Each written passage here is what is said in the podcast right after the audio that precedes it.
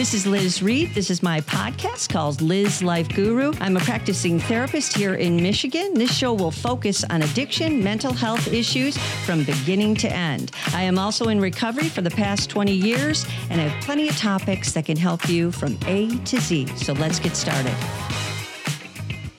Welcome to Liz Life Guru. This is Liz Reed. We are continuing our conversation today with Chris Morris and his new memoir, We Are All Made of Scars, number one on Amazon. And I look forward to more information from Chris. When did you start to, um, you know, say to yourself, listen, you know, uh, my grades aren't good. I'm not doing good. I need to do something. I need to make a change. What were some of your thoughts on that? When did that come around? Oh, so the big uh, turning point that way. So uh, again, I don't want to give all the spoilers in the book, Yeah. but things got so bad where my stepdad finally said, "Hey, you know, this has been going on. I've spent hundreds of thousands of dollars. I just changed the locks on the house. You all have to find somewhere else to live." Which you know did not handle it probably in the best way that No, he could. probably so not. my br- no um, so my brother moved in with my dad in chicago i moved in with my grandmother who lived nearby come to find out oh she's also a pretty uh, functional alcoholic which Mhm. i didn't know so th- that was bad my mom moved into a motel um, she ended up losing everything she had um, things got really bad with her and to the point where she's calling me every day asking me for money and um, attempted suicide and it just got really bad and Mhm. i I'm live, you know, I dropped dropped out of high school. Like I said, I'm living with my grandma who's an alcoholic, so I have suddenly a new set of problems with a new alcoholic. I working at McDonald's. Um, my friends had just gone off to college for the first year. Uh, I, you know, I'm living with my grandma, working at McDonald's. So that's when I finally reached a point. And I was like, wow, I am doing a lot of drugs. I'm on this dead end job. I'm really smart. I know that. Mm-hmm. My mom is out of control mm-hmm. you know i have to make a change because i saw the writing on the wall and i talk about that like if if i don't do something in the next 10 years i'm going to become like my mom even faster you know Mm-hmm. than she is because i'm already on this track or um yeah things are just not going to end well for me so that's when i decided okay i need to make a huge change so i i love i still have so much gratitude even though things were so bad for me i had the sense of mind to be like okay hey you need to do something here Yeah. Yes. And, you know, that's interesting because you remind me so much in reading this book and just talking with you briefly.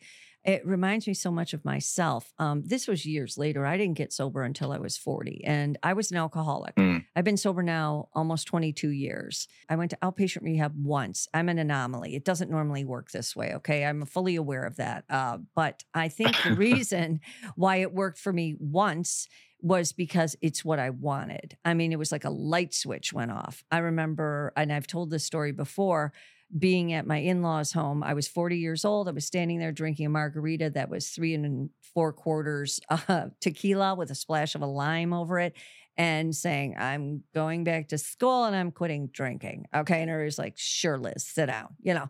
And I was a functioning alcoholic. I did very well. But that, that, I had had a light bulb moment that was like, my life is going to change now. And that seems like it's kind of like where it was for you. I was like, this is a dead end to effing nowhere unless I do something. Yeah. Mm-hmm. Absolutely, and I'm so glad that you have yeah that experience. I mean, because you're right, that's, that's the anomaly for Yeah. sure. And a lot of people don't get that. That's why I think we hear with so many people, um, well, you know, well, you have to hit bottom, you have to hit rock bottom. And I'm often like, many people don't have a bottom. They just do without Mm, and keep doing without. Yeah. They have less, they have less, they have less. And this went on with your mom. And I'm sure you know people like Yeah. this. They get they just get by with less and less and less and less. And there is no bottom for them. And those are truly the people we pray for that are, you know, really have a hard time uh, in their journey into sobriety. Did you ever have any battles with alcohol at all yourself? no, that's a, a great question. I thankfully, I mean, my brother and I, I think we both made an unspoken pact. I, I think we actually have talked about it. Where you know, I've just like many people, I certainly and have a drink every now and then, but Sure. I I've been drunk probably I don't know five times in my life, and I've Mhm. I always think like, okay, no one in my family wanted to become an alcoholic, so I I knew that's something I need to keep an eye on. Like I don't, that's not an area where if work gets too hard or my life gets stressful, I can't turn to alcohol to kind of help numb those feelings. So I've been really good my whole life about that. Good for you. Good for you because your mother that we often what we see with families that of alcoholism and addiction is uh, you're you have a propensity to become that, right? Plus we've witnessed it. Oh, absolutely. And so you I see families either lean into it or they lean away from it. And you and your brother decided to lean away. That's wonderful. I've had these conversations with my daughters uh, who are teenagers and said, "Hey, you know, you're going to get in situations where you're going to people are smoking weed, doing drugs, drinking. You know, hey, that, that's part of, you know, part Young of life, life. But you just have to be careful. Yeah, Mhm. you just have to be careful because you're not one of those kids that maybe could have a drink or smoke a little bit and just walk away. Like Mhm. there's, you know, it's, keep an eye on that. Absolutely, because they have they have all the markers in their DNA Right. to- to pick up. Um, my stepdaughter, I remember when she was young, her mother um, died of. Uh, she was a methamphetamine addict and died of methamphetamines in her early fifties. My husband has an Mm. addictive personality. Her father, um, and um, we, he's been addicted to uh, pain pills on and off and all kinds of different things. He's a different person now, but back in the day, and I always told her when she was young, if you never try it, you'll never miss it. I used to always Mm. say that if you never, there's no, you know, there's no reason to ever drink. There's no reason to get high or what, what, you know, marijuana is the least of my worries in this day and age with what I deal with. But I'm just saying, you know, if you never Yeah, try it, you'll such never miss it. Yeah, and and I just always tried to really drill that into her because when you have it on both sides like that, or you know what, it can come from a distant uncle John who you know had a drinking problem and it can pass down through your children. And so it's one of those things that you really want to keep them away from if you see that this can go on in your this has gone on in your own family and you don't want it to happen to your own children, for sure. It's scary, right? Yeah, but it is scary. And you have to have, yeah, I feel like I'm probably hyper aware. And I know that because, yeah, when I'm at work receptions or, you know, social events and I see people drinking too much, even now in my 40s, I Mhm. still kind of have this part where I'm like, okay, this person looks like they've had a bit. I'm going to keep an eye on them. Like I still have this, yeah. you know, the 16 year old Chris is like, becomes the caretaker. And I've certainly um, have walked people back to the hotel room and, you know, it, you never shake that kind of thing. Absolutely. So, um, your mother passed, unfortunately. Um, I'm not telling anything out of school about the book. This is a memoir. I'm, you know, at the Right. most, uh, uh, most people who are chronically ill with alcoholism or drug abuse are going to pass at some point. Um, how have how has your mother's addiction um, changed you? How would you say it's changed you and created who you are now? What was the biggest effects? Oh, wow. That's such a good question. How much time do we have? Uh, Gosh, I mean, it changed my life in, in so many ways. I mean, first of all, you know, the big decision I made when I, I was at my lowest, uh, as we just talked about, you know, I joined the army, which was Yes. completely insane. I mean, it was such a 180 where people thought I was joking. And I was like, no, this is Sure. this huge eject button to Sure. go to. So that changed my life in radical ways because it completely, even though it was hard and wild and you know all the, those things, it gave me this like behavioral therapy that I so needed at the time because I was just so out of control. Mhm. Um, so having three years where, you know, w- one day I'm working at McDonald's, dealing with my alcoholic mom, not happy, at my lowest, thinking of suicide.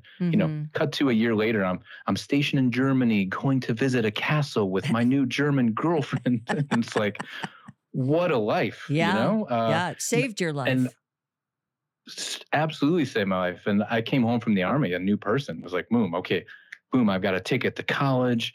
I could you know i've got some money saved up. I've got the motivation to really turn my life around so i think because of that wild decision based on this trauma and my mom's effects in a weird way it did catapult me into i don't know just moving forward in a way Mhm. that i Mhm. never would have otherwise hmm In in your memoir, you mentioned briefly that you were starting to have a little bit of relationship trouble, which is absolutely normal with the love of your life, the woman you're married to now.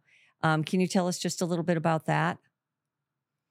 Yes, yes. Um, and, I should say, first of all, she, I still have a great relationship. We got divorced like five years ago, six Oh, years ago, something okay, like that. okay. that. But but you, you're so right. So I met uh, my ex-wife. We were married for like a long time, Mhm. and that's that's when things started to get bad. Probably I was in my 30s, and you know, as I said, I came home from the army, moving forward, uh, went to school, knocked that out, got married, uh, had two kids, and it was like I was just moving in a way where I didn't want to end up like my mom. I'm like, I just want the middle class house, wife, kids, dog. And I got all that. And as soon as I got all that in my mid 30s, I did. I got the great job, all those things. My life started to kind of spiral out. And I remember mm-hmm. just being so confused. I'm trying to control things that didn't be, need to be controlled. You know, my relationships were unhappy. Uh, and finally, I remember I talk about this in the book. As you said, I go to marriage counseling, and I'll never forget the therapist saying, "You know, hey, tell me about yourself." So I was telling her all the things that you and I just talked about. She's like, "Huh? Have you ever heard of Al-Anon or Adult Children of Alcoholics? These twelve step groups?" I'm like, mm-hmm. "No, uh, not really." I'm, I, I went to Alateen, and she gave me a pamphlet with the it was like the twelve characteristics or something of adult children of alcoholics, and I remember looking at that and just sobbing, going like, "Oh my gosh, yeah, this is it. This is the key. This is what's happening." Who knew that? All like you said earlier, um, my wiring basically changed due to all these things that I went through as a child, and that was like huge turning point for me to start recovery and therapy and going to Al-Anon and working the steps and yeah, just figuring out okay, um, here's what's happening with me. yeah the long term effects, um, how we yes. interact with our relationships after we're, you know, we're grown, we're adults, and we find that, you know, we meet someone and our interactions with them are different than our interactions um, that are healthy we find uh, you can be either be on the defensive or be you know the knight in shining, shining armor syndrome or uh, you don't know how to mm. communicate mm. well there's a hundreds of different things that can happen from being in this toxic environment as a child but now as an adult man and you know and obviously you know your wife was you know she's female um, your mother's female. You know, we have a certain way that we deal with the gender after we've been through something like this. There's a lot of different convoluted pieces that come together that we think, oh, I fixed all that shit. I'm fine. Mom's, you know, passed. I'm a grown man. I've got kids. I got it all going. And you're like, no, something's wrong. something's wrong. I'm yeah. not getting something here. Like you said, you know, everything seemed fine, but uh, there were some hiccups in there and uh, yeah, it's she, wonderful that you figured it out. Yeah, and I'm glad. It's so funny now because I'll go to Al-Anon and other 12 step groups, and I'll see people in their 20s, and sometimes after the meeting, I'm like, "Hey, man, the the envy that I have because I wish I had found." You know, basically, I wish I had this com- uh, like a conversation like this when I was in my 20s, and I'm thank thank God that I did when I did, and you know, I I feel like I've grown so much in the last 12 years. But mm-hmm. I'm always envious of people in their 20s or people in their teenagers. Like, oh, okay, wait, there are effects of living in an alcoholic or a house with addiction. Sure. Sure. Mm. And, you know, I noticed that also in the book, you had gone through several different therapists and you're like the same old bullshit. Here, finally, I'm going to, uh, here. I'll tell you what you want to fucking hear. What do you want to hear? You want to hear about my mom? She's drunk all the time. I got to change her pants. I got to do this. Is that what you want to hear? Well, that must have been pretty a uh, good, it must have been unloading right there was good for you at that point. Oh, yeah. Cause especially, I mean, this is when I was a teenager and it's yeah. like, I was so as you said, I was so angry because you know I'm going to the psych ward. I'm talking to therapists, and you know my mom, my mom is at home, and I'm like, wait a second, this is she's the one who should be here, not me. You know, sure. just like you said, trying to figure out, listening to the therapist questions, going like, okay, I need to say this now. Like I need to just say everything so they could leave me alone, and I could go to the mall with my friends and stuff mm-hmm. like that, and be a young man chasing girls. Yeah. Yeah. You know, that's what you should have been doing. That's a, you know, that's a healthy environment for you, not having to take care of your mother.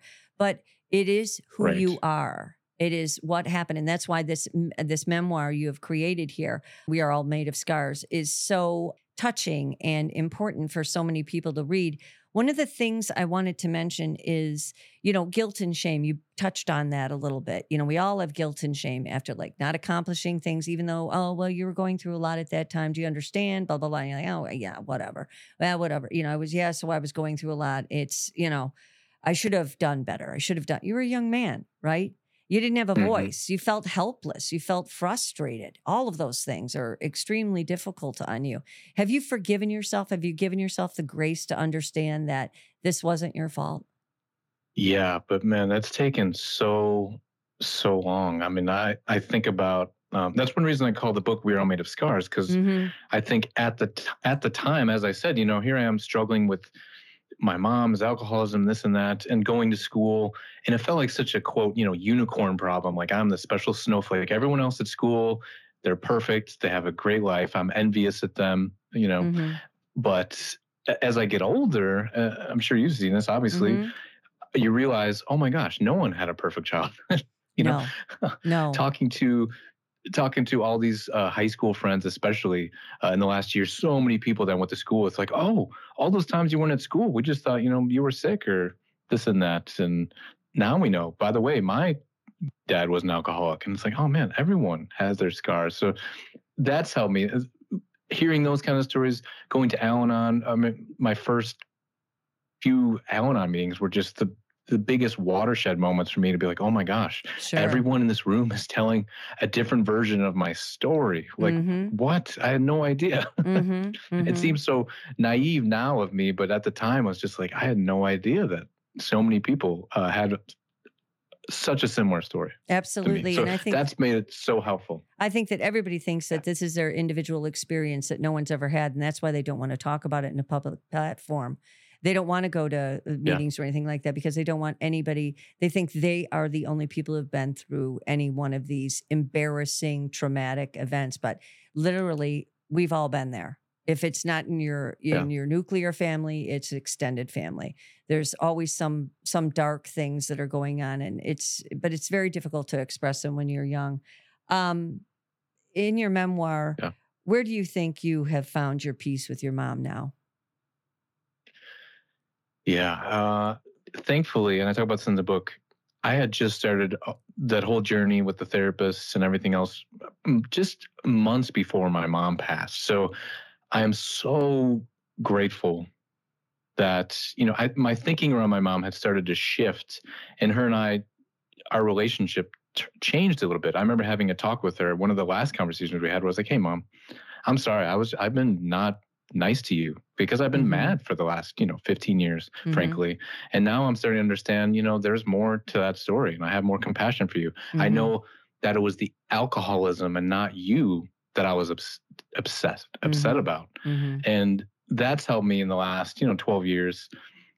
As you said, just think more about my mom in a loving way. And yeah. I miss her every day. Mm-hmm. And I get emotional thinking about it now, just sure. knowing, okay, it, it's not my mom that I was upset with. It's truly the disease of alcoholism. Mm-hmm. You know, that to me has been the biggest shift is mm-hmm. having that compassion and understanding. Um, yeah. Mm-hmm. Because I know, I know that uh, if there was one gift she could have given herself is that she could have maintained sobriety because mm. it's not something anybody wants. it's not any any kind of burden anybody wants to bear or to let their children down, right? It's oh, uh, absolutely, it's not yeah. something she would have deliberately done on her own. No, no, and, and I think I talk about this in the book sometimes. And a lot of our conversations, I remember when she was drinking or those moments where it'd be in the ER and I'm negotiating with her, you know, she would say, like, Chris, it's so hard. You know, yeah. I want to be.